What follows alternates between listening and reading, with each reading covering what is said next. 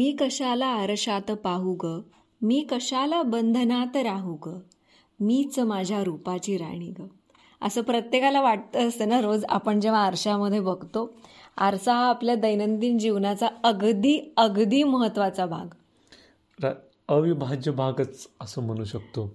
हो. जसं की या या क या गाण्यामध्ये आशा भोसलेंनी गायलेल्या गाण्यामध्ये खूपच म्हणजे आपल्याला सगळ्यांनाच वाटतं ज्यावेळेस आपण आरशात बघतो अरे वा आपल्यासारखा राजबिंड आपणच. म्हणजे असं कोणी नाही. लहान मूल जेव्हा पहिल्यांदा आरशात बघतं तेही स्वतःला बघत राहतं. आणि मग तिथून जे तो प्रवास सुरू होतो आरशात बघण्याचा तो म्हणजे वय कितीही असू दे मी आरशात बघणार. हो आणि आपण आरसा प्रत्येक ठिकाणी शोधतो पाण्यात शोधतो. अशीच एखादी काळी काच दिसली आपल्याला जाताना म्हणजे ग गाडीची काळी काच त्यात ब पाहतो. त्यावरती तर खूप सारे विनोदी किस्से पण आहेत बऱ्याच जणांचे.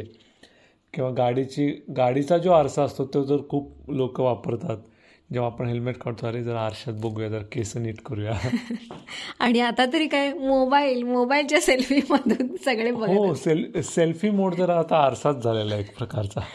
तर आरसा हीच कविता वाचून दाखवते मिलिंद जोशी यांची. त्यांच्या असंच होतं ना तुलाही या काव्यसंग्रहातली.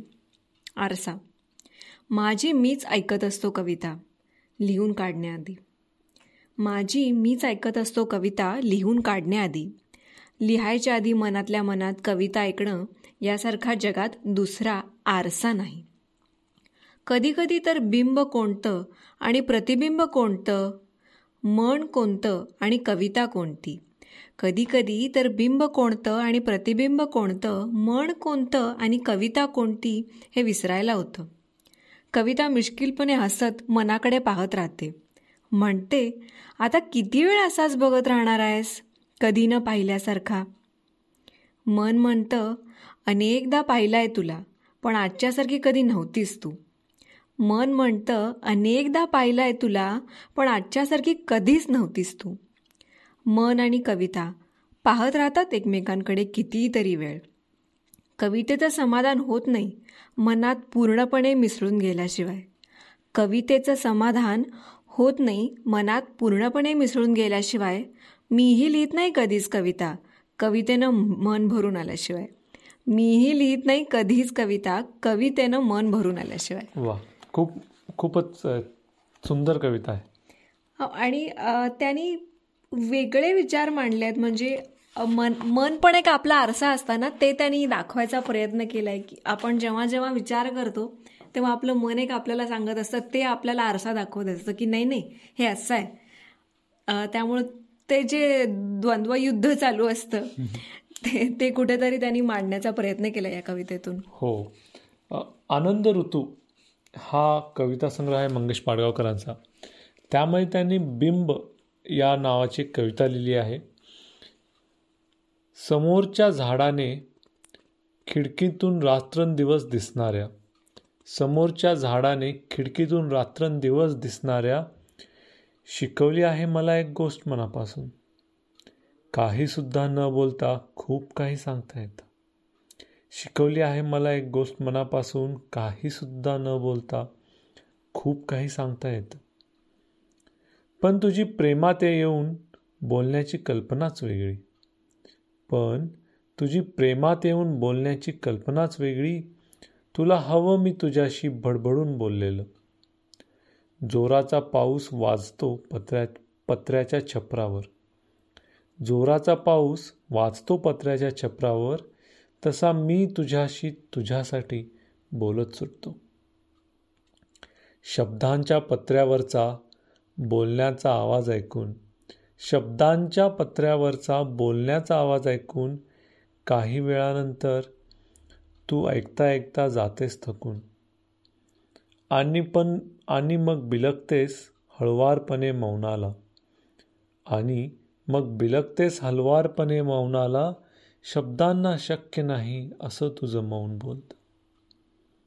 तुझं मौन स्वतःतच बुडालेलं निळं तळं. तुझं मौन स्वतःतच बुडालेलं निळं तळं समोरचं झाड ज्यात आपलं प्रतिबिंब बघतं. समोरचं झाड ज्यात आपलं प्रतिबिंब बघतं. झाड मौन प्रेकर प्रेयसी खूप खूपच ही कविता दोन तीनदा वाचायला तरी लाग लागेलच. ती गूढ आहे इतका त्यात गूढ संदेश असा लपलेला आहे. त्याची गूढता आपल्याला उकलायला वेळ लागतो. हो त्या या या कवितेतलं ग- गहिरेपण काही वेगळंच. आरसा म्हटलं की आपल्याला आरसा म्हणजे ती समोरची काच तो तर आरसा दाखवतेच.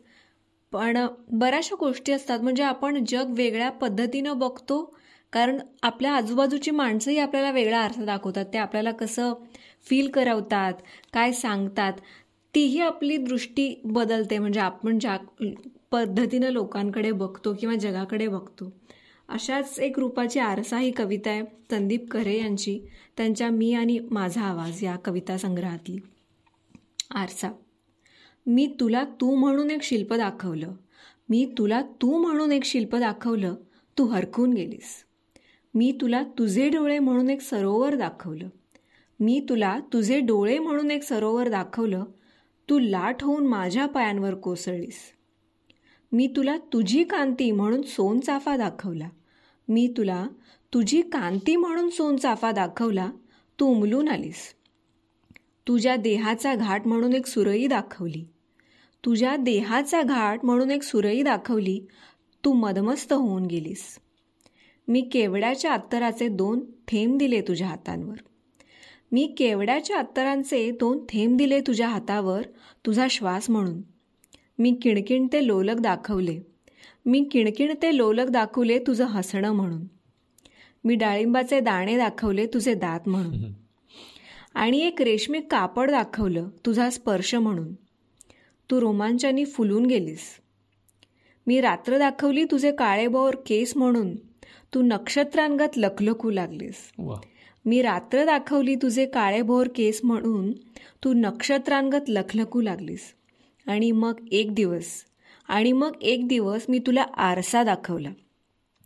खाळकन तो जमिनीवर फेकून तू निघून गेलीस.